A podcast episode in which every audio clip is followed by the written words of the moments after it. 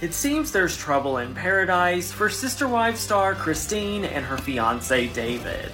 The Sun exclusively reported that David called 911 on a suspected juvenile runaway. According to police records, on June 1st, David called the cops around 8:25 p.m. to report his adopted son had run away from home carrying three duffel bags. In the report, it stated that David was worried that his son might be in danger and informed cops that his child, who is under the age of 18, runs away often and it is an ongoing problem. Because of this, the cops listed him on NCIC, the National Crime Information Center, as a missing child. The following day, David's daughter Reagan spoke to cops, informing them she thought she knew where her brother might be, and at first she thought he was in a ditch in a neighboring town. Later that day, she found him outside a gas station in the town where David lived before moving in with Christine.